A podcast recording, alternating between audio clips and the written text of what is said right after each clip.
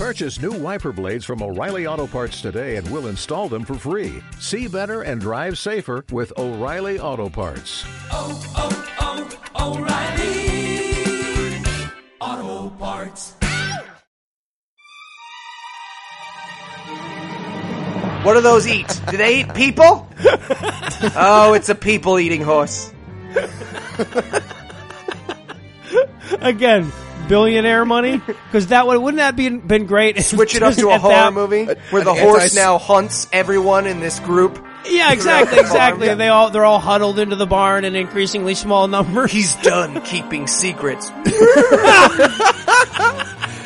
Anti-Semitic people-eating horse. It's fun. Oh, this movie needs a sequel. God awful movie. Movie. Movies. Movies.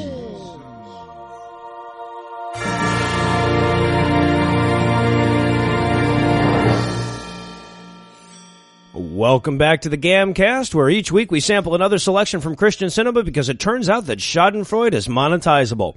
I'm your host, No Illusions, and sitting to my immediate left is my good friend Heath Enright. Heath, welcome back. I loved it. I loved it. Such a good film. Fantastic. And sitting nine hundred eighty-nine miles to my right is my bad friend Eli Bosnick. Eli, how are you this fine afternoon, sir? Oh, I'm doing pretty fantastic. I saw an Oscar-winning film, so I feel pretty uh, pretty great. I'm going to beat Leo out for the Oscar, I can tell. Oh, okay. Well, somebody has to, yeah. You can fight happens. a bear all you want, but... if until... he's beaten the bear. I mean, he's got his ass kicked by the bear. You shouldn't get yeah. awards for getting your ass kicked by the bear. It's, you know what it is? It's that, like... placement trophy culture that we live in now. Yeah, exactly. You get your ass kicked by a bear and they're like, you know what? You participated too. You get a trophy as well. It's a bunch of bullshit. So tell us, Heath, what will we be breaking down today? All right. We watched Unconditional. It's the story of a white woman who's pretty sure a black person killed her husband, and she uses this information to spy on people matching that description. So it's kind of weird. We get to watch her spend about ninety minutes interacting with some very nice black people, during which she has no idea that it's racist and illegal to be a racist vigilante. Uh, oh, and Jesus, the end or something. Yeah, yeah. They kind of tossed that. Imagine, in imagine here, All Lives Matter, the movie. Yeah. Yeah. And Eli, how bad was this movie? Well, let me, I can just say this. When a, a white girl signs up for a Big Brother, Big Sister program, this movie is what she imagines is what's going to happen. That's how his movie's just like, oh my gosh, like they're going to gather around and they're going to call me mom, and I'm going to be like, I'm not your mom because I'm white and I'm rich, but it's going to be the same to them because they're like puppies. This is, this may be the most racist movie we've watched. It's because of how, like, condescending it is. The nature of the, like, condescending white woman and the no moment of, like, checking in with black experience of this movie might be the make this the most racist thing we've ever seen. Yeah, but it might also be at the same time, as far as film craft goes, the best movie we've ever seen. Oh, yes, fantastic. Definitely. Like, yeah, the shot was always lined up. They had drawings. They obviously hired multiple camera people. That fuck you guy from the other movie, they finally fired him for this one. They're like, Dave, you're not in this movie. Fuck you. All right, we'll see you for God's Not Dead too. Yeah, I, I I I think the helpful skeptic on, on Twitter pretty much nailed it. He said, it's still a dumpster fire, But, but like behind a Cinnabon. Yeah. A good dumpster fire. You can smell it. You're like, yeah. Oh, nice. And they're like, that's, no, yeah. There was a baby in there. What doesn't matter? Does not change the smell it's okay. of cinnamon, It was, it my was friend. black. It was yeah, a black exactly. baby, so it doesn't. They're like pit bull puppies. Oh, God. At least the movie knew that line was racist, but we'll, we'll did get it? to that. We'll did get they? to it. I'm not sure they did. I'm, I'm pretty sure they did. It was weird because, like, the amount of Jesus in the movie was super duper low. Um, and basically it, the main thesis of the movie is bad things happen, but wait a minute. That's pretty much it. Right? Like, um, God's love is just gotta wait. It's a test quiz. I guess, pop quiz. Well, and, and that's really kind of encapsulated, I think, in uh, the, the shittiest tagline I've seen in quite some time. This is the tagline for the movie. It's not a dead end if it takes you somewhere you needed to go. But, but I mean, but in a sense of, well, fucking course, but also it could be because if you if you get there and then you have to turn around and go back, that's still a dead end. Right. It's it's only not – if it's your destination, then it's not a dead end. Right. It's right. Definitionally speaking – I don't want to be nitpicky here. I'm just saying that it's not – That's Maybe if it was bottom, like, it's not the wrong place. road if it takes you somewhere you need to go, but it, it, a dead end by its very nature would take you somewhere you didn't need to go unless and then the, to... the end was, it was your des- in which case it's just your destination. I don't know. That's I, it's just an end. That, that's yes. just dying. Yeah. So also this movie, and it makes repeated, um, uh, mention of this, is based on a true story. And looking back over it now, I'm like, well, because nothing happened. I mean, there's nothing actually. How could this this movie is a, this is a movie about a woman whose husband got killed, and then there's a guy who's tangentially involved who has dialysis but winds up okay. That that's like that's the same as nothing happening. This is like a movie about deciding what to have for breakfast. Yeah, and based on a true story, by the way. Yeah. Right. The other thing about this being based on a true story that made it weird as a religious movie is that there's almost no religious motivation for anything that anyone does. In fact, there's a ton of religious citation for people not to do the things that they do throughout this movie. Right. They act in direct con- and I'm not just talking like, I'm not just being nitpicky like, well, you know, the Bible says you can smash the rocks in the heads on the infants, although that's in there, just a reminder. Yeah. Oh, it is. It's also like, there's lots of moments here where like, it's very clear that the church or whatever these categories are that are supposed to be caring for these children aren't doing it, so human beings out of the goodness of their hearts are doing it. So the thesis of like, God is the light behind the clouds is very clearly disproven by the fact that there's absolutely nothing God-related that helps anyone in this entire film. Right. His, his dialysis machine doesn't run out of juice and then it gets struck by lightning. Number five is alive. Yeah. Would have been a great twist. Well, I, I I believe if the guards get the sense that we're stalling here, we're going to get our balls shocked. So we're going to take a quick break, and when we come back, we'll break down the relentless barrage of cliches that is Unconditional. I'm, I'm stalling. I'm stalling. oh, I'm stalling. Mm, I'm not ready yet. Okay, guys. So so we're going to be doing our big push for Patreon this week in the style of Unconditional. Uh, so is everybody ready? Uh, yeah, I have a question. So my uh-huh. line here, if I die, please let everyone know I'm sorry I never got to paint the sun. I'm wondering, is that too similar to later when I say, I wish I could see the sunrise and paint it? Uh, you know what? Yes. Uh, yeah, it is. Uh, it, maybe if you could combine them together somehow as we do it. Yeah. I had a question too. Um, how's my pathetic cough doing? It's going to be like, like, that, no, that's good. But remember, okay, you just watched your entire family get buried in a mining accident, and now you have the black lung. So deep in the throat. Oh, okay, deep good in the note. So like, Hah! Yeah, exactly, exactly. Why am I in a puppy costume again? For the last time, you are a three-legged puppy with cancer of your ability to love. Yeah, your ability to love has cancer. Exactly. Oh. And we're back for the breakdown, and I could tell just based on the production logos that this was going to be the best movie we've watched in quite a while. Get a bunch of exposition via child's book drawings, which was actually kind of cool. They're telling this, like, uh, story of this woman's husband getting killed using, like, Berenstain Bears animation. Right, so uh, we learned from this, uh, this, this voiceover from a, a southern white lady about how her husband got murdered by uh, that black guy with the red shirt. Yeah. You know, the black one with, with, with the, the red shirt. Him. That's, that's him. The guy. So. Also, uh, there's a fantastic moment where she, her husband gets shot and it's exactly the same as all of the Batman flashbacks. Mm-hmm. And me and my fiance at the exact same time went, oh my God, she's going to be Batman. But no, she's not going to be Batman. It's in the alley and everything. Yeah. And also we've got to talk about this woman's accent. Um, I don't, I, I don't recall the actress's name. But they, she, the, the character that she's playing is supposed to be from Nashville, so they made her put on a Southern accent occasionally. Yeah, now, Southern Ginny Weasley. Uh, I, so now I'm going to point out that, like, at the best, she gets sort of a hint of Southern Alabama. She never gets anywhere near Tennessee. But it's basically, it's as consistent as uh Kevin Costner in, in Robin Hood. Essentially, yeah. Like, basically makes Sean Connery in Hunt for Red October sound really good. Her accent is the voice you use if you want to pick a fight with a Southern person. It's Basically. like, well, golly, I sure hope I don't fuck my sister tonight. All right, great, we're punching. Here we go.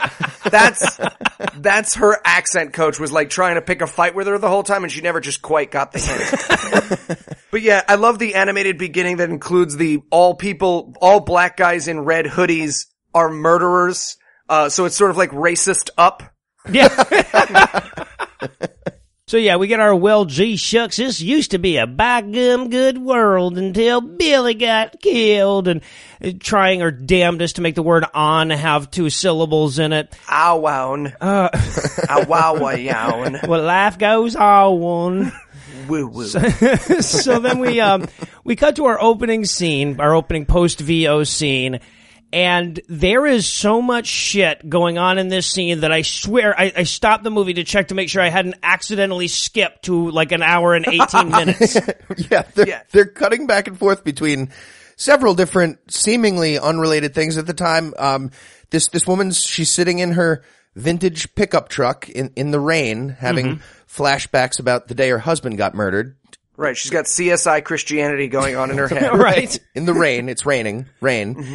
And uh also two young kids, a, a brother and his apparently mute sister, we learn right away. Yeah. They're uh, shoplifting food from a convenience store next to the murder-suicide rainy alleyway, which is right there. And uh right. So they get caught and run away, and that's going to come in in a second. And meanwhile, this was the weirdest one to me. There's a very attractive black man, and he's giving himself emergency medical care, like mm-hmm. yeah. maybe chemo, maybe he's turning himself into the Green Goblin. He's he might be setting off a bomb. It's not clear. He presses a button, but wh- wherever he was, it's also raining. So so he's in the montage too. Yeah, yeah, right. And when the when we saw the kids, um, I just want to point out that Macon, who's the little black boy, is wearing a hoodie. And I wrote in my notes, "Quick, it's a kid in a hoodie. Shoot him, get him. It's him. He's the one that murdered your husband." Yeah, and by the way, the movie will never get this exciting again, so en- enjoy it while you can. Um, now I, I just wanted to, I, I, this is such a minor moment, but I had to point it out. When, okay, so, so Macon and his little sister steal some Keisha. candy. I'm sorry, Keisha, yeah, that's Keisha, right. right. Um, they steal a little bit of food from the, uh, convenience store, they get caught. And this security guard goes after them. Now this security guard basically has the physique of Jabba.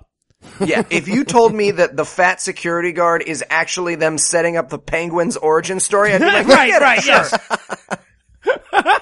Crazy. He's Make-A-Wish fat. Oh, shit.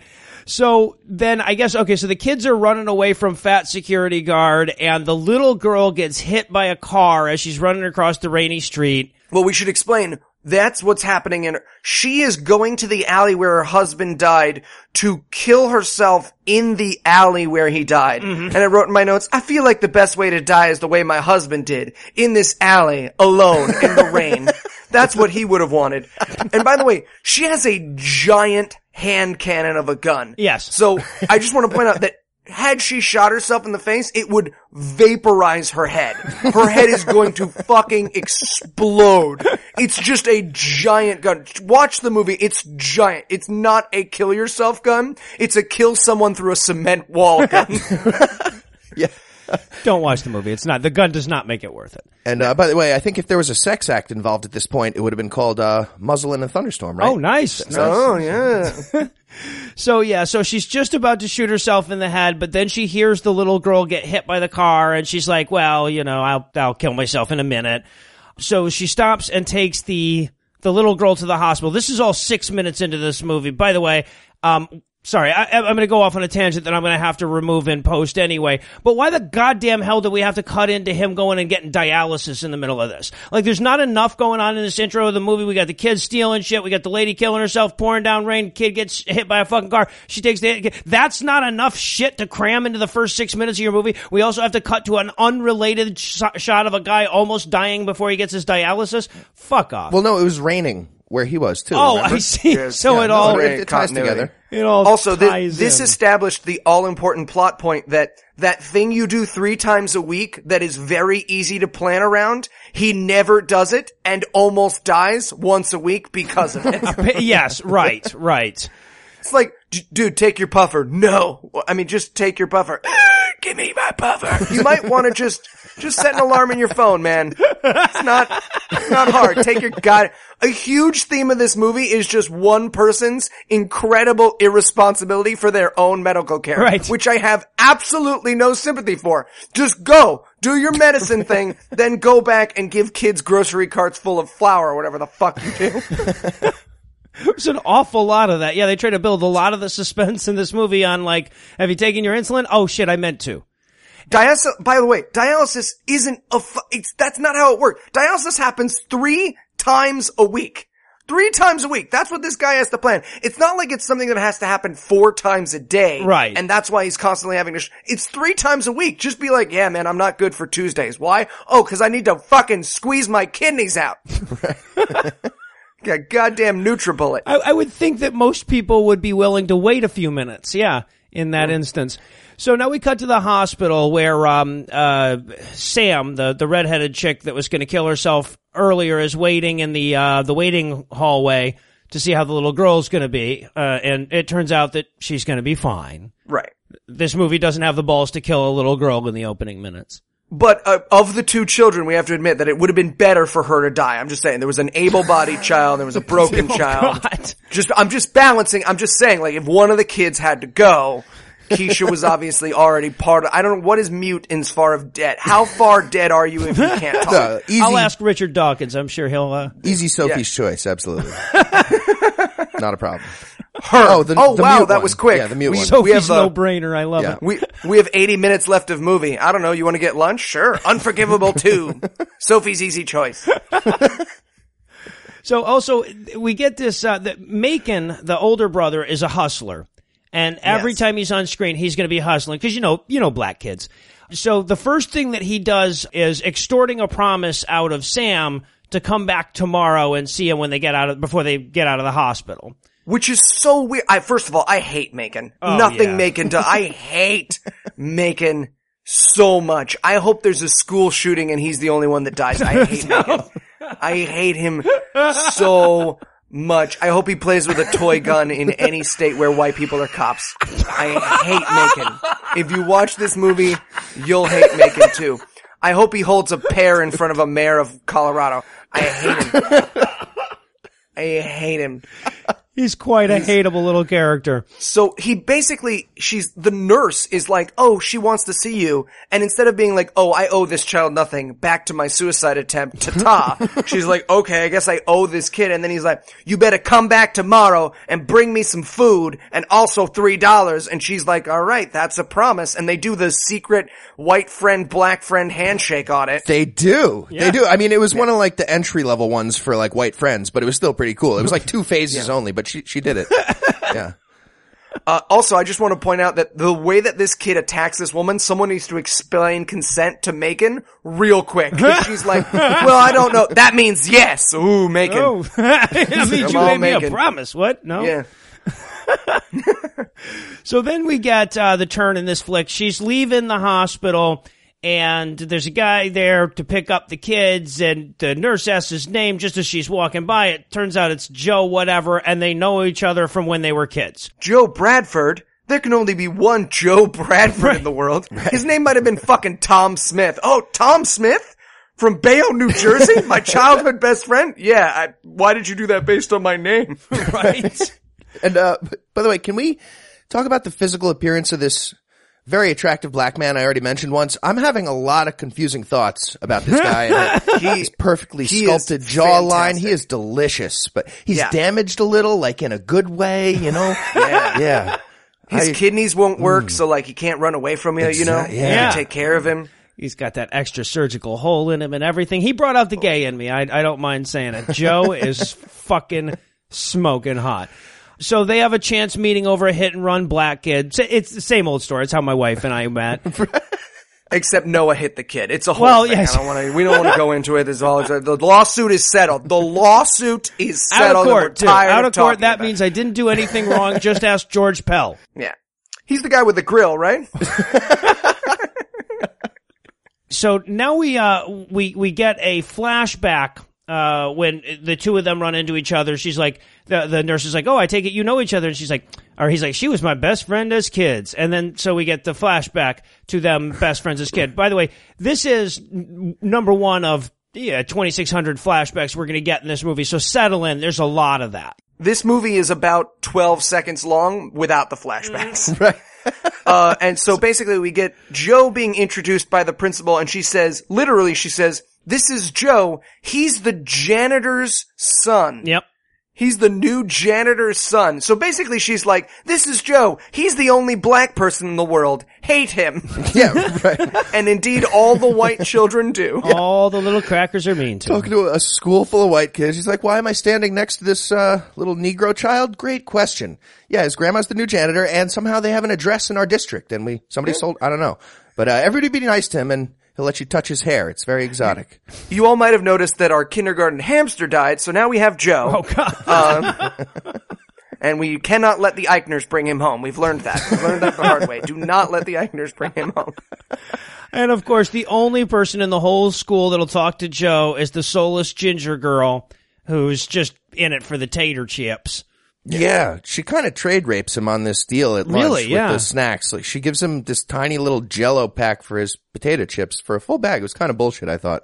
Yeah, she went on to later run Starbucks. Yeah, here you go, potato chips for a, a field worth of coffee beans. They yeah, right, yeah. right. Well, and then also when uh, when a girl says, "How about my Jell-O for your tater chips?" There's no way that's not a sex thing. Mm. Yeah. I, I can think of so many different things that she could have meant, but yeah, they they went literal with it. And yeah. uh, also, uh, Samantha.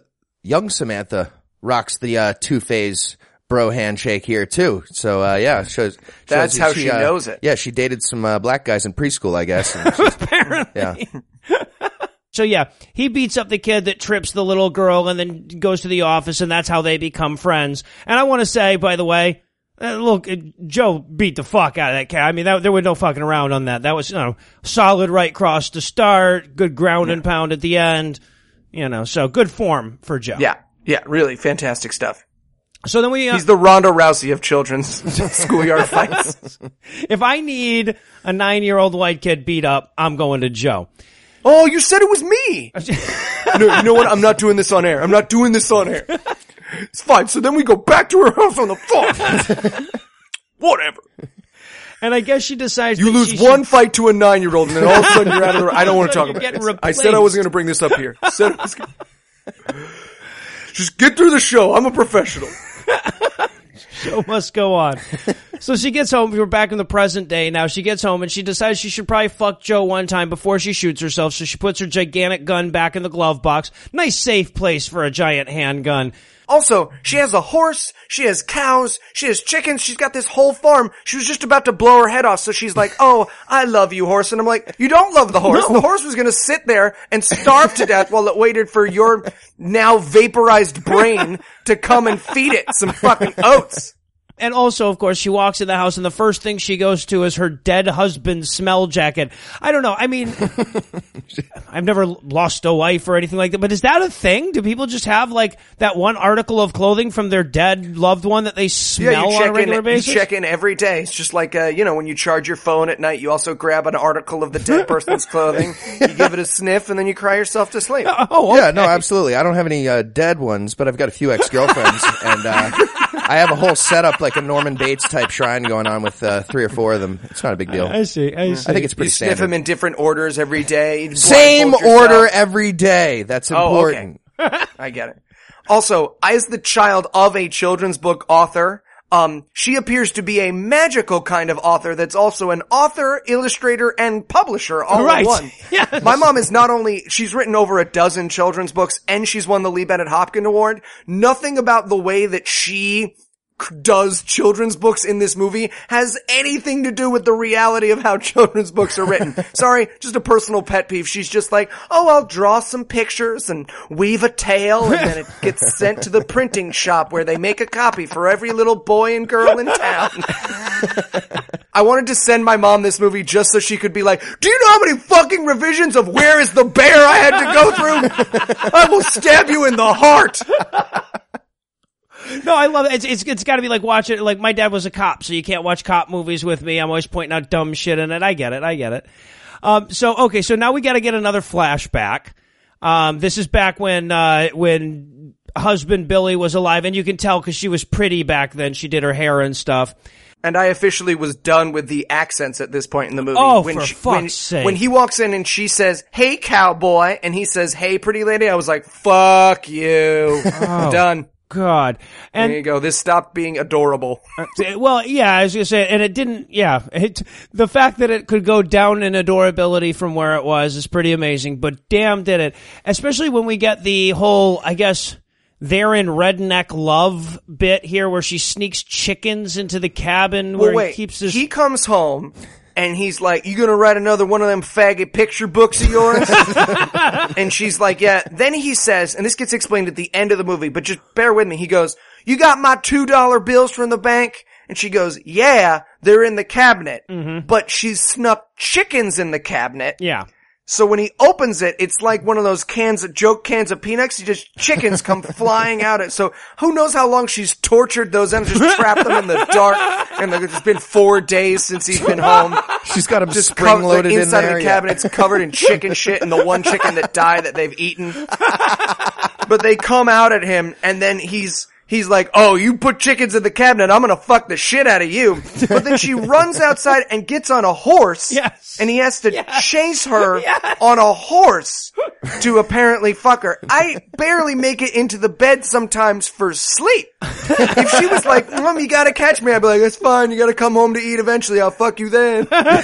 Well, and that's, we get in the slow motion riding the horses scene. I'm like, God, Jesus, are they going to be taking a moonlit walk on the fucking beach before this is over? Oh, yeah. She, he chases her into the Farmers Only dot com commercial. Yes, yeah. Exactly. Apparently, you don't have to be lonely. Yeah. Delightful. So uh, then we, uh, we cut back to the present day where Billy's dead and she's miserable. And, um, the phone's ringing. She's waking up to a ringing phone. It's Macon guilting her about not showing up.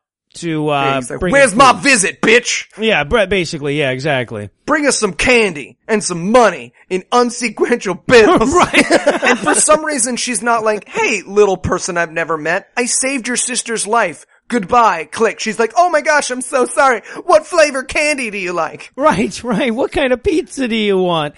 By the way, the beginning of this next scene is crazy. Sam- Samantha's showing up in the projects, like you said, to bring the food to the, the poor black kids. And it's like a John Woo hero arriving at the battle at this point. There's yeah. like colorful sheets blowing in the Fields wind everywhere. There's groups of pigeons taking off constantly. It's ridiculous, like overly epic. Mu- ha, ha, ha, ha. And they're like going nuts. It's crazy. And it's this big letdown. She's just like, yeah, here's that pizza. Sorry. Right, right. Was I supposed to shoot those commando ninjas or I don't know, whatever. Well, and then you can also, you can tell that these kids are, like, the, their mom just doesn't give a fuck because she's smoking a cigarette. That's yeah. how you can tell.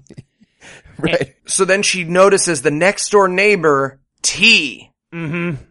Now, yeah. now we, we, we glazed over this, but in the voiceover about the husband getting killed, they tell, they tell you that the only things that they found on the scene were a mechanic's rag, and they saw a man in a red, a black man in a red hoodie running away from the scene when the cops showed up. Keep in mind, they only make one of those a year, so there's probably like four guys. It's like a Hitari sword. There's probably only four guys in the world that have a red hoodie and a mechanic's rack. Right, right. So she notices that this guy that lives next door is a mechanic, and he's black. And based on that, we're supposed to think, oh my God, that must be the guy that killed her husband. She should have just started shooting right away. That was the one problem I have with this movie, that she didn't just immediately pull out her Civil War musket and shoot him in the face.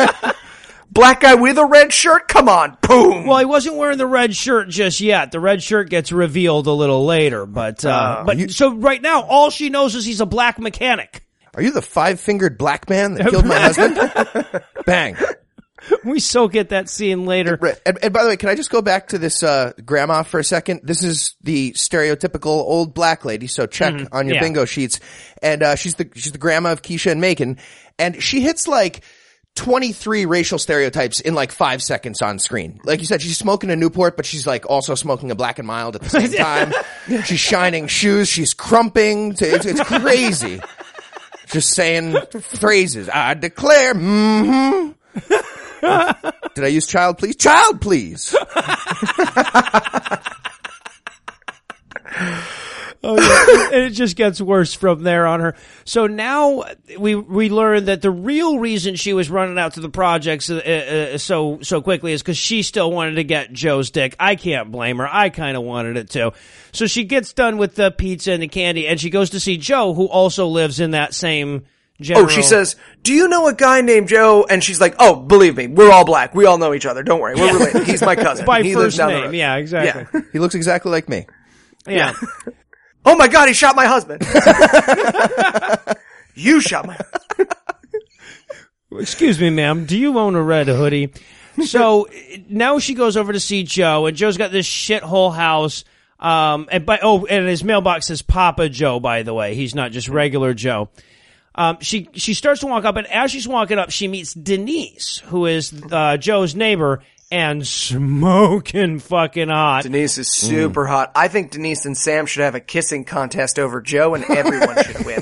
That's my writer's note. That's I like why it. I was kicked off the scene of Unforgivable, or whatever this movie's called. Unconditional. It's a good thing we don't have the name written on the notes right at the very top there. So, yeah, so we meet lovely, lovely Denise. We don't linger on her long enough. But then she wanders into Joe's house, and his entire house is decorated like the front of somebody's fridge. It's all... Yeah, it's like he has the drawings of each of his victims. It's very freaky. It's like Joe turned to his decorator and he was like, I want Joanne's fabrics covered in children's drawings. And he was like, stop drilling, you hit gold. I know exactly what you want. Because it's just glitter and crayons yep. and the drawings of children he knows. Yeah. Would have been really creepy if we found out later that those were all his drawings. No, no, no, I did those. No, those are mine. So, what, do you like them? No, you're very bad at drawing. Yeah, I know. Oh, didn't get my dialysis in time. What, what have you been standing here talking to me? Wanted to finish conversation. We're going to get that really quickly, too. All right, so apparently, okay, so they're dropping a busload of kids off with Joe because right. in their school, if you're good all day, you get a green card and get to go over to Joe's house and get free snow cones. Right. Uh, but first, when they all get off the bus, they all huddle up and they go, ha, ha. Ha! Yeah. Ha! And I wrote in my notes, oh God, they're preparing to eat you, Sam. Run! Run! This is a black thing. Do black people go Super Saiyan? What are they doing? I stopped watching Roots about halfway through. It's a very long movie. I forgot where they learn how to do this. So now we get the scene of all the little black kids singing and dancing together like the black kids do. Oh, yeah. They do a little Soul Train uh, dance line as part of this. Oh, uh, yeah. They do a program. dance line. And I wanted so badly. They get this point where they turn to uh Sam, and it's Sam's turn, and I wanted her so badly. Billionaire Money, rewrited this movie. There's like, go Sam, go Sam. And she walks in the middle and she just blows her head off with the gun. I wanted it so badly to happen. Go Sam, poof. Oh. Do we all have to do that now? No, it's okay. She didn't say Simon Says, yo, we're good. We're good. It's, it's okay. Uh, we also learned here that Joe plays the sax, as if I wasn't already in enough danger of blowing that dude, but yes, he plays the sax. Right. At this point, I wrote in my notes, if someone wants to fuck Joe, if no one else in this movie wants to fuck Joe, I will. and, and by the way, uh, Samantha does not shoot her head off, but, um, she does just completely ruin the whole dance line for a second. She does the white person reaction, which is, you know, awkward nothing. Oh, God. Do you people want money? What is this? Yeah, exactly. Fun fact for all the black people. Um, if you want to see a white person become autistic before your very eyes, surprise them with a dance challenge. That's a real thing. Yeah. We are terrible at dancing and racist. Yeah, yeah. Mm-hmm. I just get my dick out. That scares them right back. just pull my, just pull just my balls out of my jean zipper and start to jump up and down screaming the names of Martin Luther King and Malcolm X. They will stop challenging you to dance off. Or and that's you. The counter move, people. The white people out there. Uh, yeah, that's the grass to their fire Pokemon. um, so, okay, so now she grabs, I guess there's one remaining snow cone here. So she grabs it. She's going to bring it around the corner to take it to Keisha. And when she does, she comes around the corner, and wouldn't you know it, this is where she finds out dun, dun, dun, that their neighbor mechanic owns a red hoodie. Oh, it could only so he mean... must be the murderer. Yeah, that's where we go and with she's, that. Yeah. She's so sure that she goes to the detective in her husband's murder case. Yes. Exactly. She goes, she goes to the detective and she basically says, yeah, I, uh, I found a guy that matches the description of my husband's killer. Yeah, black guy with a red shirt. It's definitely him. That could so only be. Can, uh, can we go shoot him or, uh, how does this work? Um, do you right. shoot him or do I, who shoots him? The, this is the beginning of the George Zimmerman movie where they go, we just need someone who will stand their ground. Cut to a young George at a boxing ring somewhere. Right. Uh, so then the police gives a crazy, the policeman who, and we don't address this. I don't think, look, it's a bad thing, he says, but the movie doesn't ever come back and be like, that's a bad thing for him to say. He says, I'm no racist, but I'm a realist. And by the way, whenever you say that, you're about to say something racist. Doesn't matter what you say next. Right. Right. I like chocolate pudding. You found a racist way to say it. I don't know how, but if you, it's just a tautology. Uh, so he then explains that black people, and this is in the movie, I'm not yeah, saying yeah, uh-huh.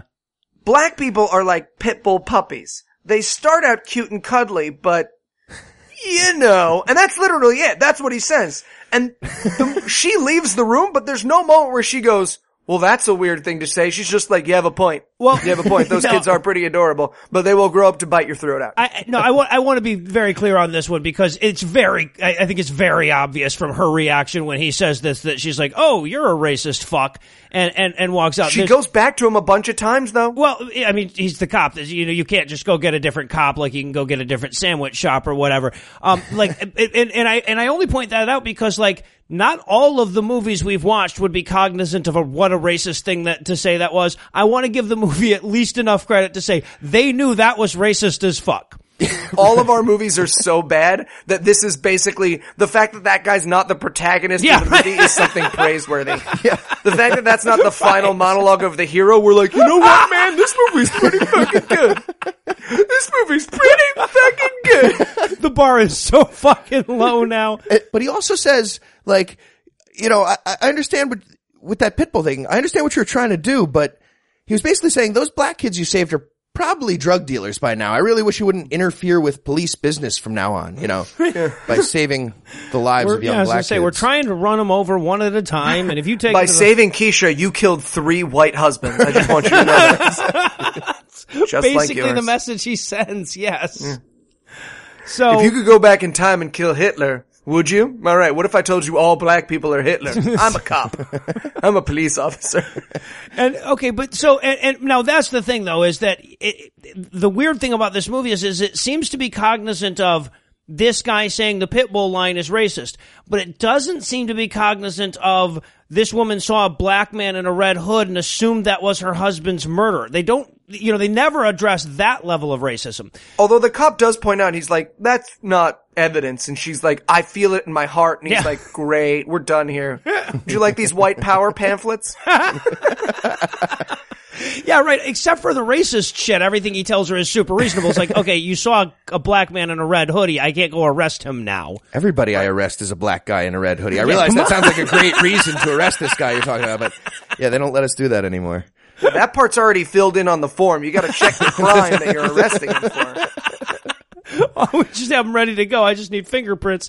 Um, so, so she decides to go back to the projects in the middle of the night to just- what? To stake, murder T. Yeah, I to, guess. To stake him out, yeah. yeah. But she's distracted because nearby black people are the Disney crows. Yeah.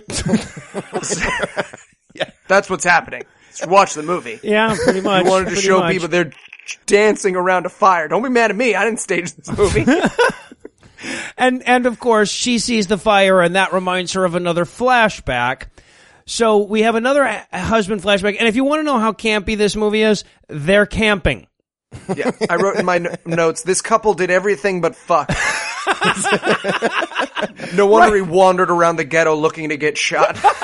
Yeah, no, it was, it was, it was like summer camp. There's horseback riding, and there's river riding, and there's camping in the night. There's, there's gonna be some s'mores, but no pussy. Um, so yeah, so they're, they're, camping in this flashback, and she's telling him the story of Firebird, which is this this book that she's going to write and draw and publish and promote and market later. Um, and I'm sorry, it's a shit story. Yeah, but but for those who are interested, I think I can sum it up pretty quickly. There once was a bird that was like, why do bad things happen to good people? and its mom was like, where were you when I created the whirlwind? Hey, you can't beat up the Leviathan. Snicker snack, motherfucker. Did you open the doors of his face? Alright, I'll show you the back of my tefillin. Come on, follow me. Follow me, you can see the back of my little magic hat. So, yeah, so it's a story about a bird that flies through a cloud, and even though it seems like there's a storm and blah, blah, blah, he gets to the top of the cloud, and there's the sun there. And that's a euphemism for God and all of the stuff he puts you through. I'm just saying, I'm pretty sure there's no Law forty-two porn about the Firebird yet, so get on it, Internet. You know? Come on, people. Um, but what the kid's story is, or what the uh, parable is, or whatever here, is that sometimes God, you're like a little tiny bird flying through a storm, and God's shooting lightning bolts at you, but it's okay, because if you get to the th- top and you get through the storm, you're going to see the sun again. And I'm thinking to myself, first of all, a lot of baby b- birds die in storms and shit, and secondly, if God hadn't put the fucking storm there, the sun would already be there, so the parable right, kind of breaks down. Why can't we just down. Have the storm? Yeah, why do, exactly. Why do we need the storm? And What's that's the, the whole point? Thing, is that the, the, the, the little bird's asking the mom, why do we have a storm? Which is like, basically, why does God do bad things to good people? And the and the fucking answer in this movie is, oh, because there's a sun above it. Yeah, but you know what? That memory makes her decide not to murder someone based on the cloth they own. So whatever it takes, I guess. Uh, so we we cut to Joe having a mini Oscar ceremony for the black kids that behaved that week. Yeah, yes, right. Yeah. And uh, by the way, Joe. He distributes a lot of candy to children for a guy with diabetes. That it just seems like, you know, he'd be a little more responsible about this. So, uh... You don't need your feet. And, and of course, Macon wants his candy, but he doesn't get any because he didn't bring his report card, because he doesn't want his name to go up on the website where all the smart kids go, so that all kids will think he's tough. Whatever. Anyway. Right. And Macon is super duper aggressive. I wrote in my notes, Macon is going to try to murder Joe, but luckily Sarah or Sam or whatever will shoot him first. That's where I thought this movie was going. Macon, where's my candy, bitch? Katoof. I got your back, Joe. I got your back. Help me feed this kid to my horse. Yeah. My horse keeps secrets. He keeps secrets. So, yeah, so, but Sam does show up. She doesn't shoot Megan, but she does show up just in time for another flashback of the time that she saved Joe's life when they were kids. Right. And so they're hanging out in the woods, and Joe says, I want to show you something, and it's not his dick. So, I already not out, a fan of this character. When he shows up, too, she's, like, sitting in the uh, uh, woods, like, drawing pictures of this bird or whatever, and, and she's like, that's the bird that's going to be in my book. And um, I'm, I'm thinking to myself, okay, we're supposed to believe now that for, like, thirty years she carried this bird story this close to her chest or whatever. It took her like all these decades to to finally put the finishing touches on bird flies above cloud story. I mean, yeah, it's no offense to what your long. mom does or anything, but yeah, it's still nine sentences. Oh, L. Rosenberg knocks out a children's book in a week and a half. If my mom had a book she was working on for twenty-eight years, I'd be like, Mom, it's the A B Cs. It ends with Z. It starts with A. Let's get it rolling. Start a new project. This one's not going well. Oh, shit. Uh, so, uh, so Joe shows up while she's doodling her bird, and he's wearing a ninja superhero samurai outfit. Cause That's he wants not to a be... metaphor, by the way. He, he, she's not, she's actually doodling a bird. She's not doodling her bird. I just want You know, she had a little strap on and everything. It was nice. It was, it was cute. Um, so he's taking her to his samurai training ground where he's going to learn to be a ninja superhero. It was actually a pretty cool little fort he had going there. Yeah, he yeah, got like a, a pull-up fort. bar and a heavy bag made out of leaves. I thought it was cute. Yeah, yeah, I thought so. Honestly, I thought this little kid that played Joe was probably the most impressive actor in the movie. Yeah. The child so actor then, version. So he's showing her little ninja fort, and then they run across a rattlesnake, mm-hmm. which might be the least harmful snake in the world aside from like a garden snake.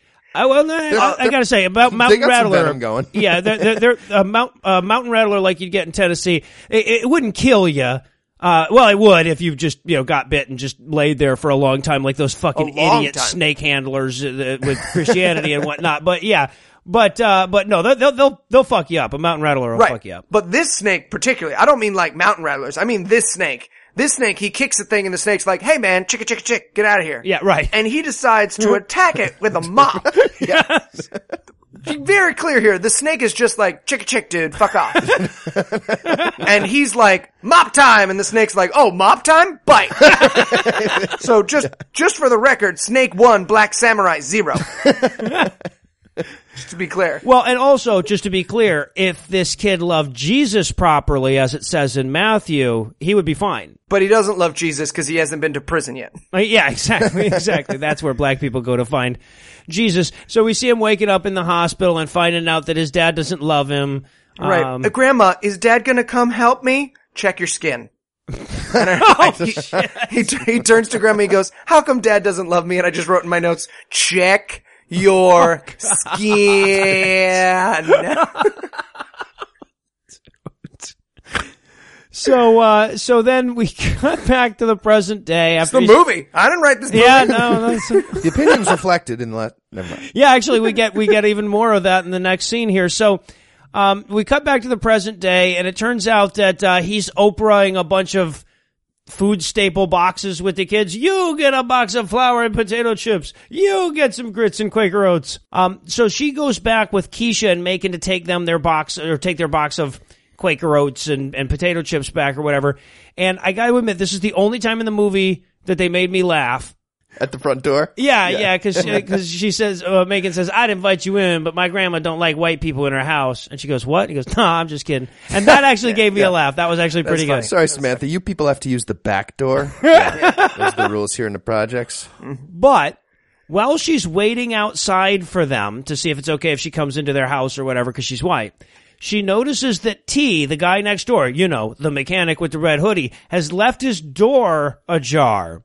Right. Which, first of all, people in the projects probably don't generally do. But also, if they do, breaking into that person's house and wandering around, probably not a good idea. Right. Just throwing and, that out. But that's exactly what she does. She sneaks into the dude's house and just starts snooping around. Mm-hmm. And uh she she finds his incriminating box of evidence in his drawer. Yes. And, uh, with rib- all his murder clippings. Right. You can see scrawled on the top is, "Murders I done committed." "Police, do not open. I mean it for real. She isn't in here." Right. And, uh, yeah, so, but he comes back home and she uh, runs away just in time. But, uh, yeah, well, and he sees that some stuff has been moved around, but he thinks it was Macon, because I guess Macon's in the habit of going around and fucking around with his murder box or whatever. And, right. and also, I, I love this too. I, I, I wrote in my notes here, she just remembered she was supposed to have a Southern accent. And then I looked at Heath's notes and I looked in Eli's notes, and all of us at this exact same moment is like, "Oh, her accent. It's back." And she calls the cops and she's like, "Officer, it's my from the paper. Uh, what, what accent do I do? Oh man, it's me, Sarah. I need you to find me husband killer now. Me rob you wrong time you find husband killer." She's stroking out, guys. Cut, cut. Someone put a nasal spray in her. She'll cycle back through. She'll cycle back through. Trust me. So she leaves a message for Detective Miller, basically to say, um, "I know who the killer is, or I think I do. It was Anthony Jones." Yep. Oh. One Anthony Jones. Oh, well, appreciate you narrowing it down. Bob Smith, the you Anthony say. Jones? Will you run him through the Is He a Murderer program that you have? Right, right, yeah, well, no right. She says, "Can you run his name?" I'm like, well, that's not, that's a thing that they say on T V. Yeah. no. That doesn't even make sense. Can you trace now. the call? Right. which, which call? The one from Anthony Jones. I have no idea what you're saying. I shouldn't have, you know, that card was really for when the case was going on. You don't just get to call me forever now. That's not how murders work. Right. So, so, so then she's sneaking out after she almost got caught, and, um, she starts walking with Macon, and he realizes she's being all weird and clearly hiding something. So she bribes him to keep his mouth shut about how she's a racist vigilante homicide detective. And I hate Macon so much. Yeah. Stupid Macon. And he takes the bribe. Yeah. Yeah. Yeah. Well, I hate to say it, but this is actually as close to a cliffhanger moment as we're going to get in this place. I mean, does he take the bribe? There you go. So we might as well take a break right there, but not before I give Act three the hard sell. Will movie-level things eventually start happening? Will Sam murder some dude over a hoodie and some racism? Will she wind up with a Boston accent before this is all over? Find out the answers to these questions and more when we return for the melodramatic conclusion of Unconditional. He killed my horse bear. In a world where one man's condition means the difference between life and death. Dude, you have diabetes. Just take the insulin. Seriously. I, I will in a minute. No, no, no. Just, just do it right now. Like now in this moment of fighting with me about it, it could already be done. Y- you wouldn't die. One man's desire not to take his medicine could mean losing everything. You have a medical condition. You need to treat it. Do I? Yes.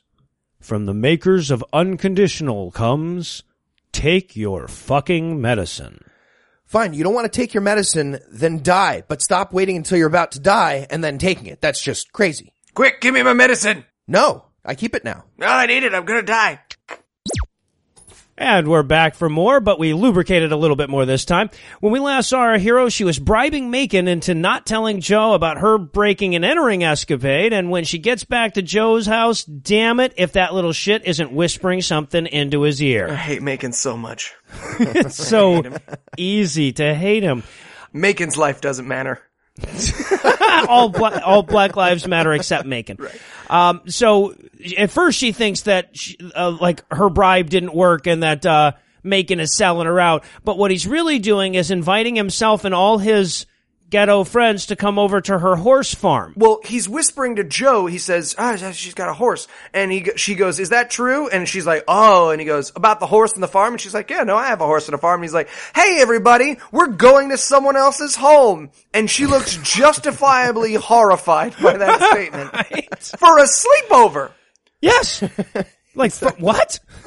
Also, I know we haven't done it a lot this episode, but music note for this scene, maybe these white people could learn to dance after all. Yeah. Right. So, uh, yeah, we get this um farm activity montage with the kids going over to her horse farm, and they're having, like, like wheat fights, and they're torturing chickens together, and they're Making kayaking. Catches a big white load in the face.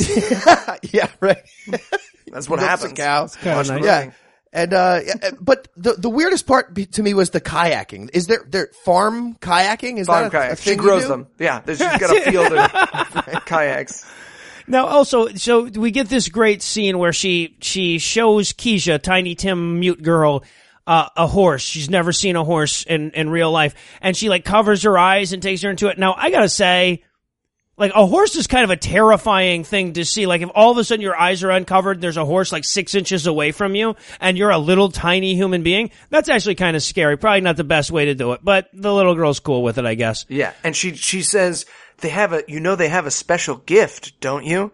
And then she pauses, and I wanted her so badly to be like, they can fill a woman in a way that no man can. You ever feel really, truly full, Keisha? Really full, Keisha. Full. Where are you going? Where are you going? But no, it's Tijuana. That they can't talk, and yes, so they keep their... secrets. So apparently, Keisha also has that gift. Yeah, right, right. Keisha, horses, and rocks, all good at keeping secrets. I'm thinking they have better attributes. You're really, you're really short selling the horses. But yeah, she's just going like, my horse, I've told him all my secrets. He knows where all the bodies are, and he ain't never told us so. I'm sorry, I'm doing way too good a Southern accent, and I'm fucking it up. Oh, he ain't never told us so. Yeah, right, there you go. Meanwhile, I wanted to cut to the little girl talking to the horse, and she's going, and then they busted her Muslim boyfriend for that shit. Oh, and then there was this other time I convinced the Bush administration Saddam had W M Ds. Holy shit. Oh, damn. And, but no, we didn't get that. Yeah. So, so now we cut to Joe. He's upstairs and he's brought his dialysis machine with him. And he's about to do his dialysis when Macon comes in and says, "Hey man, you gotta see this." And he's like, "Oh, what? I gotta do my da- oh, get it. Oh, well, I guess the dialysis can wait." That's, and I just wrote in my notes a million times, dude, you need your dialysis. Right, you I wrote fucking dialysis. This man deserves to die. If this man dies at this point, it's his own fault. Right, I, I have don't... no empathy. There's no, yeah. there's no, uh, uh, what is it? There's no stakes. The stakes are right. created by a character's own bad behavior. Right, and stupidly bad behavior. Not even like particularly inconvenient here. So then we get some more chicken chasing and hay riding. This is my single music note of the episode. Um, on this scene, I, I had David Attenborough just said something profound about trees. Uh, this is also where she points out that Denise, she's like talking to Joe and she's like, you can't see it, can you? Denise is in love with you. Well, fucking of course she is, but you know, yeah, anyway. We cut to yeah. a sign of Denise wearing a neon sign that says, I want a hot cup of Joe. right, right, Landing yes. strip pointed at her vagina and he's like, oh, we're just friends. Oh, she yeah, turns she... the sign around. No, we're not friends. This is a guy with orange cones. Best friends. Yeah. She wants the dialysis stick. Absolutely. Yeah. Oh, yeah. She wants and the kidney shifter. By, by the way, I would pay so much to watch those two fuck. Oh, that'd be glorious. Mm. Anyway, so now we cut to dinner, and they're having dinner in the barn because she's not going to let all these black people into her home, I guess, so she has them in the barn. And uh, they start playing with her dead husband stuff as she gets very upset. Yeah, they're misordering the sniff shine, shrine. And, and yeah, as Heath exactly. pointed out before, you do not fuck with the order of the sniff shrine. Fucking Macon. And then they play, oh, this, this might have been my least favorite scene in the movie, but they, they play, so they start playing some country music they put on the record because, you know, kids these days know how record players work. And, and they're like, oh, this is awful. To which Joe says, well, you know, her country music helped save my life when I was in prison. Right. And they go, tell us that story. And he goes, no, you don't want to hear that story of the time I was in prison and almost murdered. And she goes, no, we do. Me and these children want to hear about your near manslaughter in prison. So... Which leads us to the most offensive scene in this movie. It's another flashback. Congratulations. Uh-huh. Oh, yeah. But yeah. by far the most offensive scene in this movie. Oh, yes. So Joe goes to the prison cafeteria. Mm-hmm. Gives up his cornbread like a bitch. Right. To the, to the white guy who owns the only hat in prison. uh, when he finds out that, uh, Big Mac, who is Big another African-American gentleman in prison. Oh, by the way, I just want to point out, these are the names so far of the African-American gentlemen in this movie. T, Big Mac, Papa Joe. Yes, Quarter okay. Pounder. Quarter Pounder, yeah. Yes. He's the little guy that follows him around. Yeah, exactly. Um, it's on the ninety-nine cent menu. So then, that's important. So then later, Joe and another black guy are listening to country music and mopping the floors. And when mm-hmm. they turn off the country music, the white guards literally, re- they've, they've segregated the prison. There's white supremacists on one side, black guys on another. They push the let the white guys out button. Yeah, there's a mm-hmm. white guy out button. Exactly. Yes. The guards release the white people to murder the two black janitors like the goddamn Coliseum because they turned off the country music. And Joe pacifies them by singing and dancing for by them. By singing, and the black man placates the white lynch mob by singing and dancing. Because he sings and dances real good. Yeah, yep. He sings and dances real good. Shiny and then their, shoes, their whatever you want. Mutual respect for white country music saves the day by creating unlikely bonds of friendship. Yes, that's what happened in this goddamn movie. Ridiculous. So, So no one in the present day goes, wow, that's a fucked up story. They're just like, oh, yay. So all the children have a barn dance. They do. That like convinces the ch- Oh, I wanted to point out, when we see Big Mac before, this is going to come back later. Big Mac threatens the only white guy in prison with a hat with a machete. He just yeah, pulls slowly, like a full size. This is not a shiv. This is not a toothbrush that's been carved down. A full size no, machete out of his jacket. Like, and he's yeah, like, "Hey, man, blood diamond machete." Yes. Yeah. And yes, that that story convinces all the kids that country music is cool because it keeps you from getting ass raped by white supremacists. Uh, so they have their little barn dance, and while they're doing that, she uh, kills they- herself. It was so fucking nice. But no, Detective Miller has called um, yeah. to, to let her know that, yes, Anthony Jones, the one Anthony Jones in town, was one of the original suspects but had an alibi. So yeah. she's on her own. But the- seriously, stop going to black people areas. Just white to white. I'm just – by the way, that's Jack Dalton from MacGyver, the cop. Oh, right on. Right on. I don't remember a character named Jack Dalton in MacGyver. He was the friend that helped him on some of those uh, wacky missions. Where oh, okay. Well, solved a problem. With he would explain to him what knife. different races were like and which animals they were. He was like, "Look, you got to see the Jews. They're like tiny rat puppies, right? They start out sweet and cuddly, but then they get all your money and they start nine eleven. It's a whole thing." So it, now, what we're really supposed to get from this this uh, conversation with the detective is that she's been kicked off the case. She had to turn in her badge. She's on her own. He actually even says that you're on your own. So take the Which law into your own hands. He very crazy clearly lady. should not have said. He should have been no. like, "You are not on your own. Please stop." Exactly. You are doing illegal things. But of course, he wants her to kill some of them pit bull puppies anyway. So then, she, so she's standing upstairs in the barn, where, which is where she keeps all of her uh like awards and stuff like that. And she's staring at this award. Uh, at which time we get this other, th- we get another flashback, and this one probably makes the least sense of yeah, all the flashbacks right. in the movie. She won a children's. She won an award for giving away her children's books for free.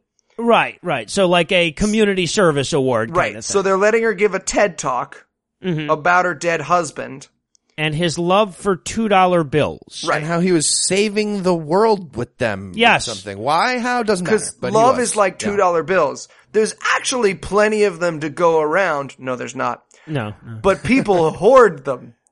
And like so if love. We, if we like sh- people hoard love. If we shared them around, I think it was a poly argument, right? It was a poly argument. She was trying to, the end of that speech was her so just pulling out a fishbowl. So everybody just take bowl. your clothes off. Yeah, and, everybody. Uh, keys in the bowl.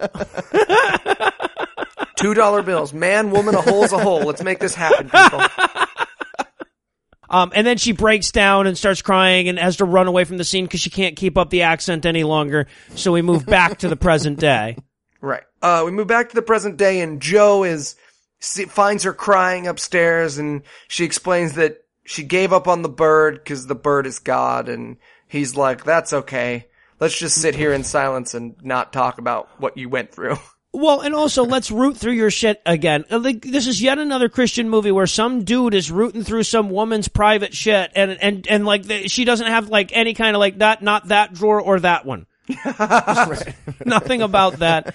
Um, but he doesn't find any dildos anyway because this movie sucks. Yeah. And Denise finds him outside by the barn, Joe, all dying and shit from lack of taking his dialysis or whatever. Right. He's like, "Oh, I'm not feeling super good." And instead of her being like, "Well, why don't you fucking take your dialysis?" she's like, "All right, you owe me." And he's like, "What do I owe you?" And she's like, "The D." Joe, look me in my eyes. Joe, Joe.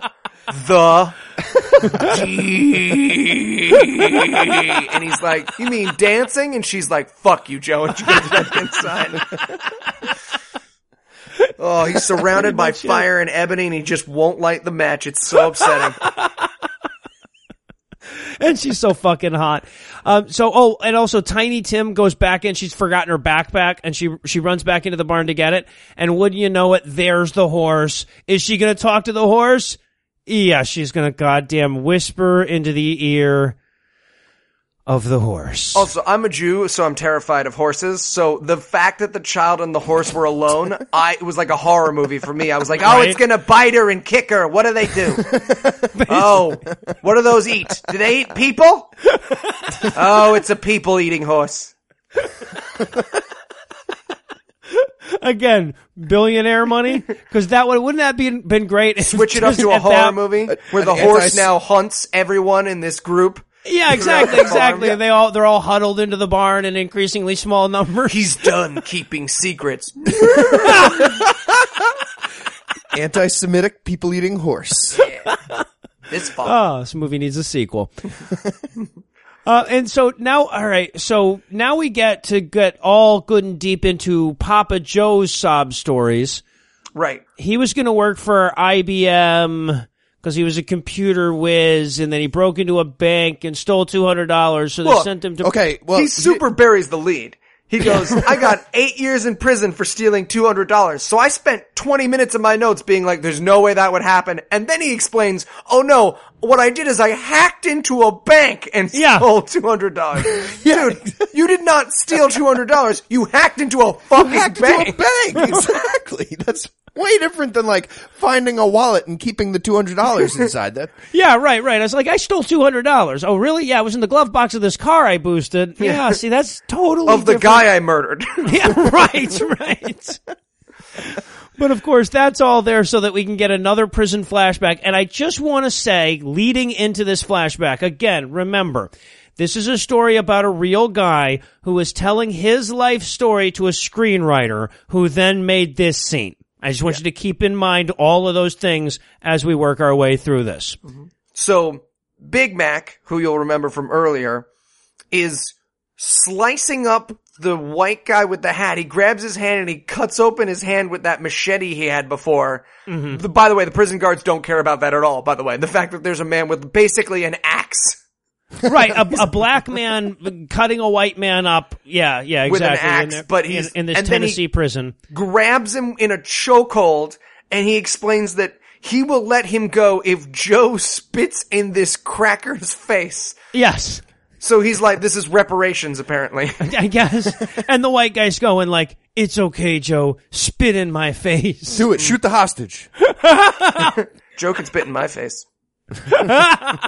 Joe can do boy, all Joe. kinds of shit in my face. Anyway, so uh, but but but instead, Joe goes goddamn samurai and kicks everyone's ass. Everyone, literally, an entire like, prison yard, white, black, Chinese, all the gangs.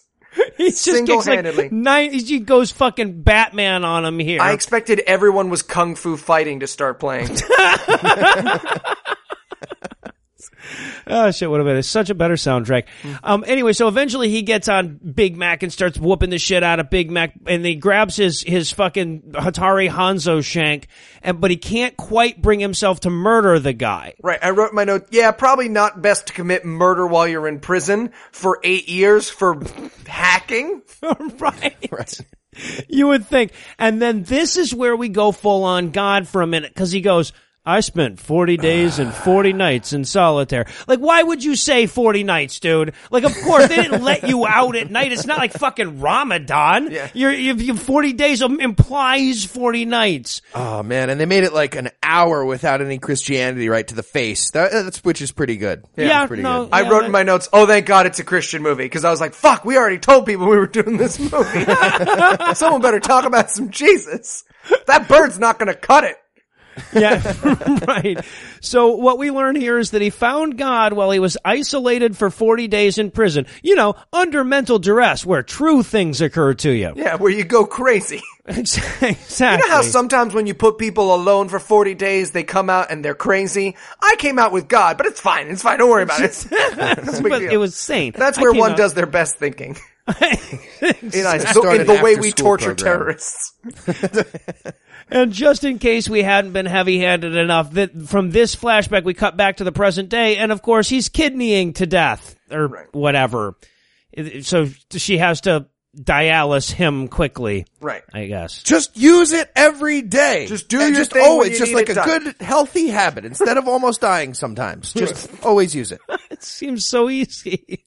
Anyway, so uh, so then we, we cut to them like just chilling by the fire. And also, I want to point out, Keisha comes out at this point, and mm-hmm. there's so much touching and cuddling of other people's children in this movie. Very inappropriate. Yeah, exactly. Yeah, Keisha comes out and just cuddles, just cuddles up in Sam's arms, which is kind of weird. Right. So, oh, and we get another sob story, because now we have to hear Keisha's sad, sad story. Yeah. She got, uh, she got mixed up with the wrong crowd, and so a guy came into their house and murdered her mom in front of Keisha. And I just pictured the animated scene from Kill Bill, and I was like, I can't wait to find Keisha's vengeance plot story. So, yeah, so, and also we learned that, okay, so I guess the murderer murdered her mom while she was hiding in a cabinet, and then set the house on fire, and uh somebody came in to save the kids, and Sam's like, it was you, wasn't it? And he's like, no, it was a guy named Anthony Jones, Jones, Jones. Remember, because he was the guy. That's T, by earlier. the way. That's yeah. T. Uh, right, yeah. For the, for the white people. That's one of the letters in the name Anthony Jones. Yeah, yeah. You see, so that's... And then, uh, and now this was actually the worst she ever did with the accent, because this is where she has to, like, cry while she's telling the story of her husband dying. Yes, by the way, we're getting the fourth consecutive sob story here.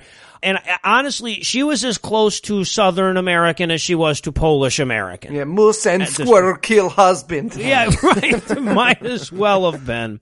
Oh, also, I did have one more music note, I guess. I forgot about this one. The music director is punishing you for not giving up on this movie yet. I wrote, uh, in my music note for this scene was, I'll blow you if you put my song in your movie.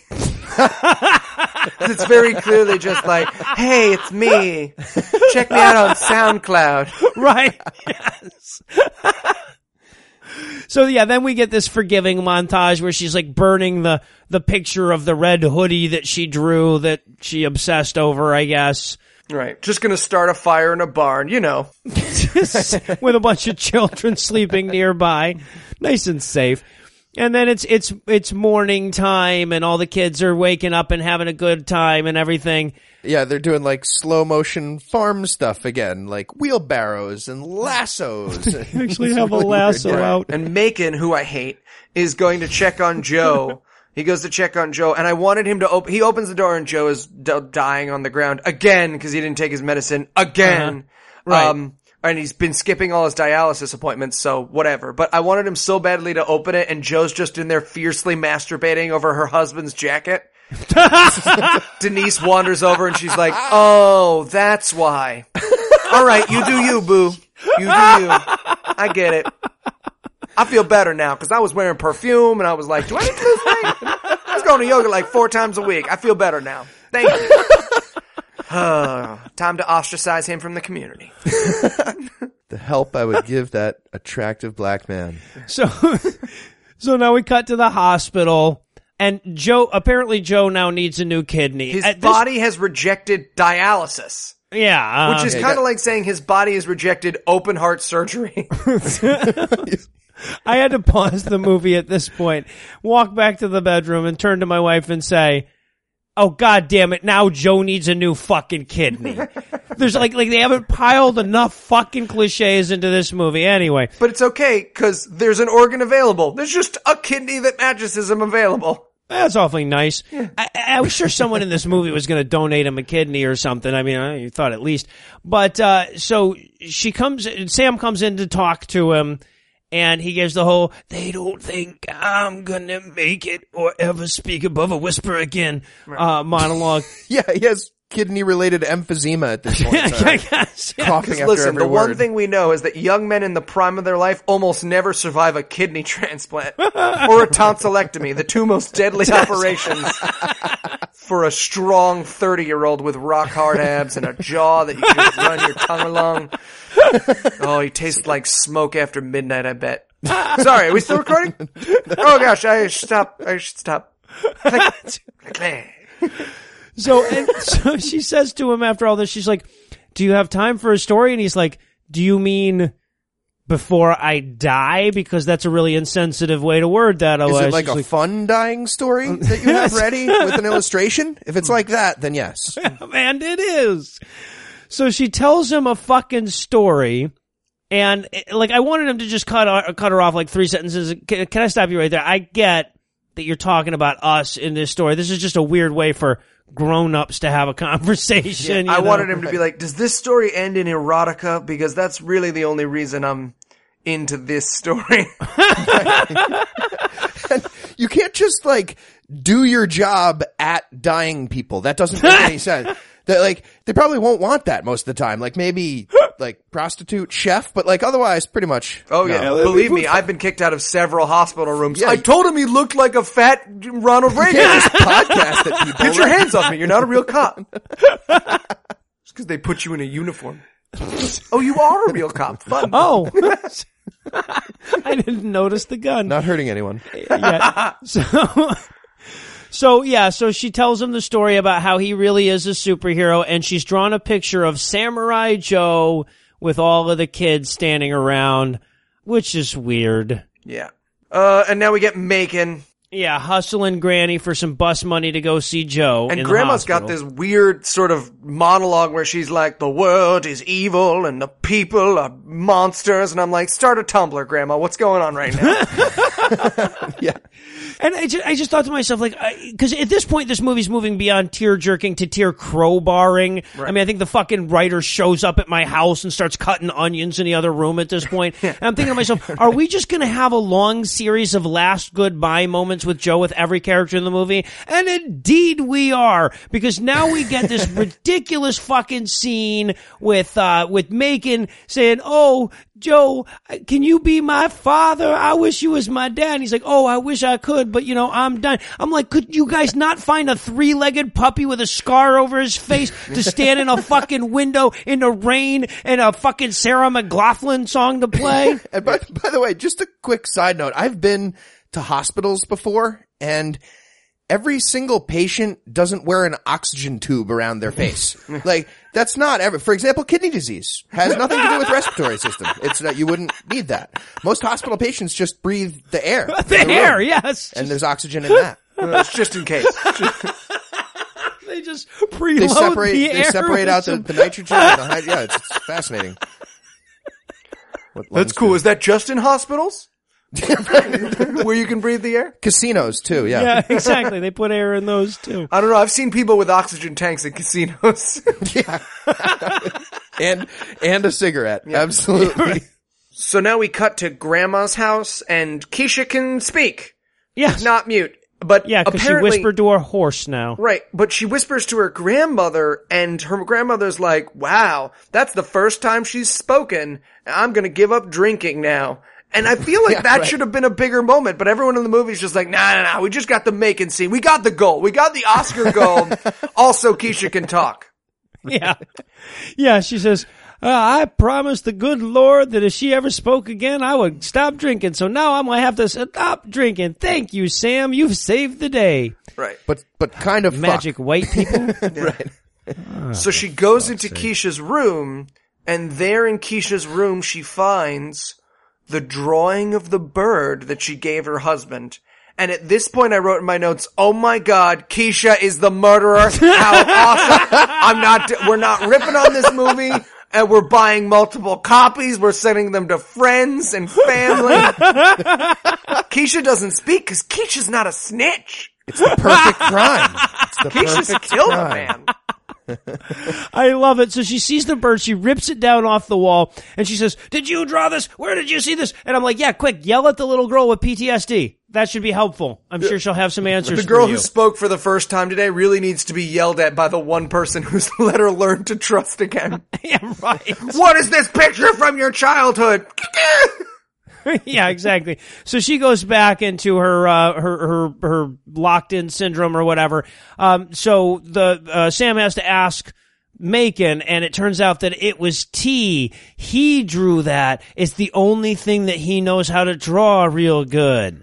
And that's proof to her that he's the murderer. Right, okay. Which, so this, and that's good proof. Like, if you...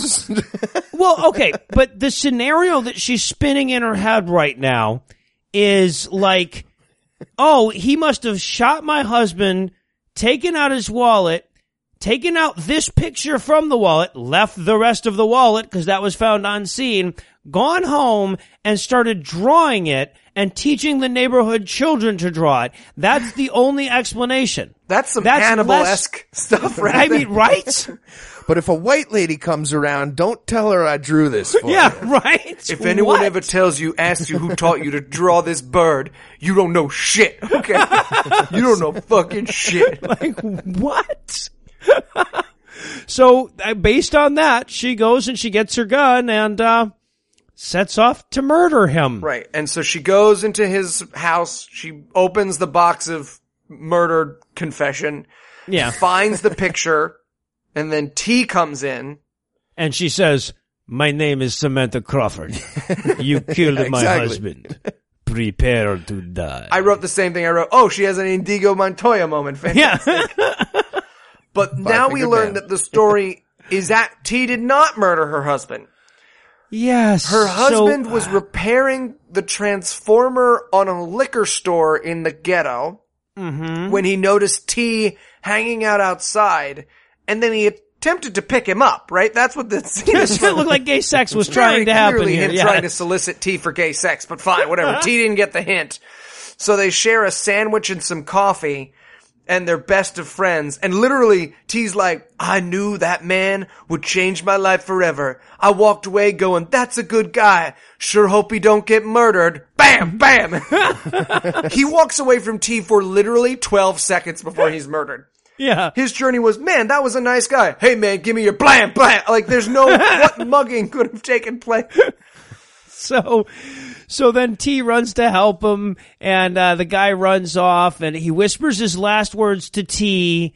He says, you know, uh, uh, tells Sam Stop to always... making me chase her on a horse every time I want to fuck. Right. Well, I love, too, because they, they, then they cut back to, like, present day, and he says, he's telling her uh, uh, Billy's last words. He says, tell Sam to always walk on the clouds. Now, it sounded kind of cheesy to me, like the writing in a shitty movie, but he was dying, so I didn't say anything. You know, I, was, I thought about cleaning it up a little, but I just gave it to you the way he said it. It's kind of stupid, though. And then she says, did he give you anything else? And I wanted him so badly to be like, yeah, man, solid H J, like he knew what he was doing. This was not his first. But no, it's a blood-covered picture of a bird and a two dollar bill. Yes. Right. Yeah. So the uh, the black guy was a good person after all. But here's the thing. If T didn't get a secret code from the dying husband, she would have shot him for uh-huh. for blacking with a red shirt. Yes. And drawing a bird. Yes. That that's what would have happened. Yeah. Um and now we cut to a voiceover from Joe. Sam is reading the In Case I Die letter that Joe wrote. And the letter is the letter's like, I'm dying. You need to be a samurai now. And I was like, is she going to hunt the white guy down? What is that? Is that unconditional too? But no, it's just the classic sort of blah, blah. And then we see her at the graveyard because Joe died. Or at least they're trying to convince you that yeah, Joe died. It's bummer and super. Then un- Joe walks up just Yay! As sexy as ever. It's Joe. And it was Billy's grave she was laying a flower on. Remember the dead husband. And I wanted Joe so badly to be like, yeah, turns out kidney transplants are a relatively not dangerous procedure. And the fact, the incredibly unlikely fact that they had a kidney for me was really fantastic. So yeah. I'm fine now, but I'm not going to take any antibiotics. So, you know, that'll, that'll really fuck me up. Those things are from the devil, you know, they're like vaccines. And like literally like his V O bleeds right into her V O. Yeah, yeah, she she finds God's love thanks to a voiceover conversation with Joe. Yeah. Yes. And uh now she's all of a sudden wearing clothing that fits her so she can be extra good looking for the big finale, which is when she opens a door in the rain. Oh, for That's... fuck's sake. Well, because her children's book got published. Well, yeah, right. And Tiny Tim was reading it right along with her. When she read, I wrote in my notes, oh my God, Keisha, shut the fuck up. Yeah. Oh no, her voice was so bad too. They just gave her enough lines to like, you know, pay her, I guess. But yeah, no, that, that closing shot though, after that, she, they, they, it's pouring down rain and they have this ridiculous, like her opening the barn with both arms and shit. She opens the doors up into the rain and she says that, what if God's love is like the sun, except the sun could stop you from getting raped, but doesn't? But, yeah, that's exactly. what. Wait. Anyways, credits. That's literally how the movie ends. Yes. It's just like, what if God's love is like the sun? It's always there, and we just can't see it. Credits. By the way, in case you haven't had enough heart-wrenching, meaningless voiceovers, we actually get the real Joe Bradford that this movie is co- uh, based on. Coming in for a voiceover to ask us for money at the end of it.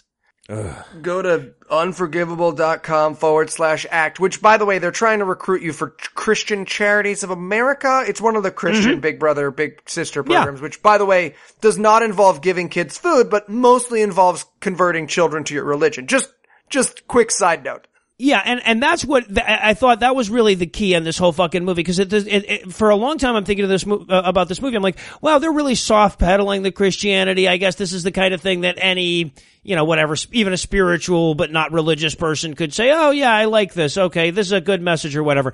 But then at the end, it's just like and see, this is what we're all about. Now give us money. And I'm like, that's why you were soft pedaling the Jesus. Uh, it's like the it. fucking Salvation Army, isn't it? Sure. Because you don't want us to know that that's what this goddamn money is for. This is a really long fucking commercial for this charity, and you want to underplay how much time is actually spent trying to teach these kids about Jesus. Right. Yeah. So we figured him out at the end. Yeah. And then we also realized that nothing actually happened in this movie.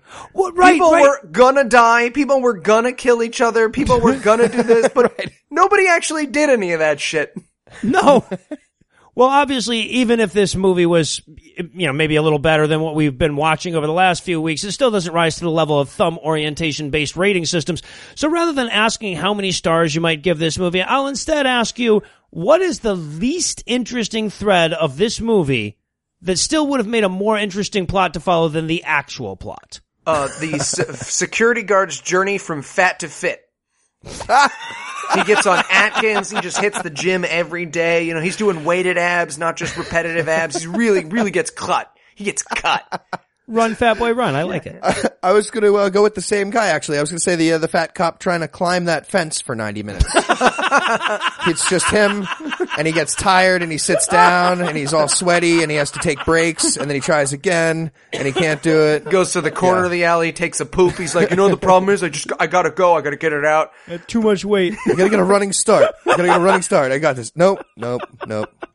Um, my, my other thought was maybe uh, we could watch that horse starving to death for a while. That would be oh, fun. Right. She could, like, just if she'd killed herself at the beginning. Yeah. And yeah, that would have been nice, too.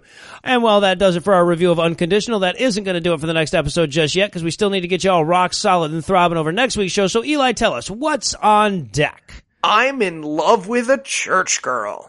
All right. Are, you, are we sure this isn't going to be, like, just partially Jesus-y, little it tiny... It looks like... pretty Jesus-y.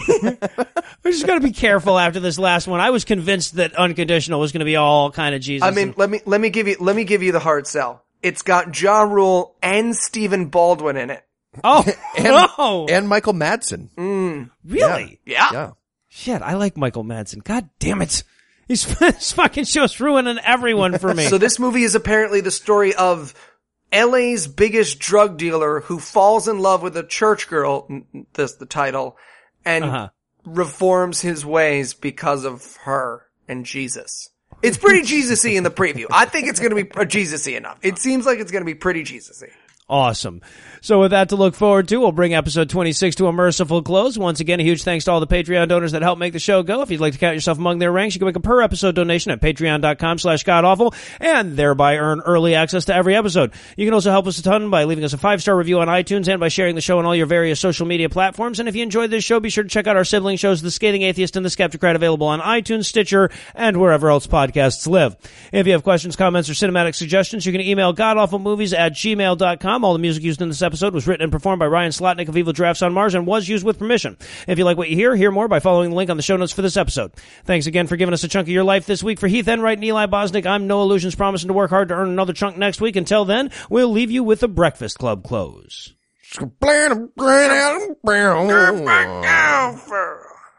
Macon was shot eighty-seven times by the police when he aggressively held a banana at them.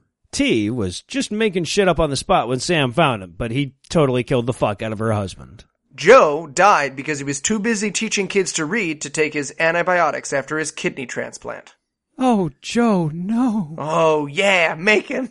I want to mix it up with... Uh... Joe and Denise, absolutely. Oh, yeah. Maybe, well, maybe Denise just watches and, yeah. mm. Does her own thing. Just doodles her bird. Yeah, fine too. I'm thinking of the cup as half full, but I think that's optimistic, right? Or, or pessimistic at this point. I don't know. I, I don't even know. If it's shit in the cup, which, and, and you have to drink the whole yeah, thing. Exactly. How I, many girls are there? Yeah, right. Like, I can't wait to find Keisha's vengeance plot story. Oh, I lost you. Well, I uh, said something very funny.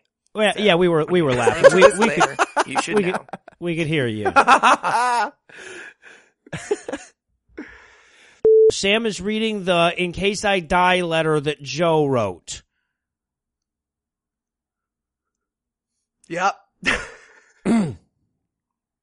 Sorry, this movie has so little to offer, I guess. With LinkedIn Jobs, we tap into a network of more than a billion professionals to help you find quality professionals quickly and easily for any role you need. Marketing wizards? Found them. Software engineers? Found. That project manager I could never seem to hire? And found. LinkedIn Jobs quickly matches your roles with candidates with the right skills and experience. In fact, eighty-six percent of small businesses get a qualified candidate within twenty-four hours. Post your first job for free and get started at linkedin dot com slash spoken. That's linkedin dot com slash spoken. Terms and conditions apply.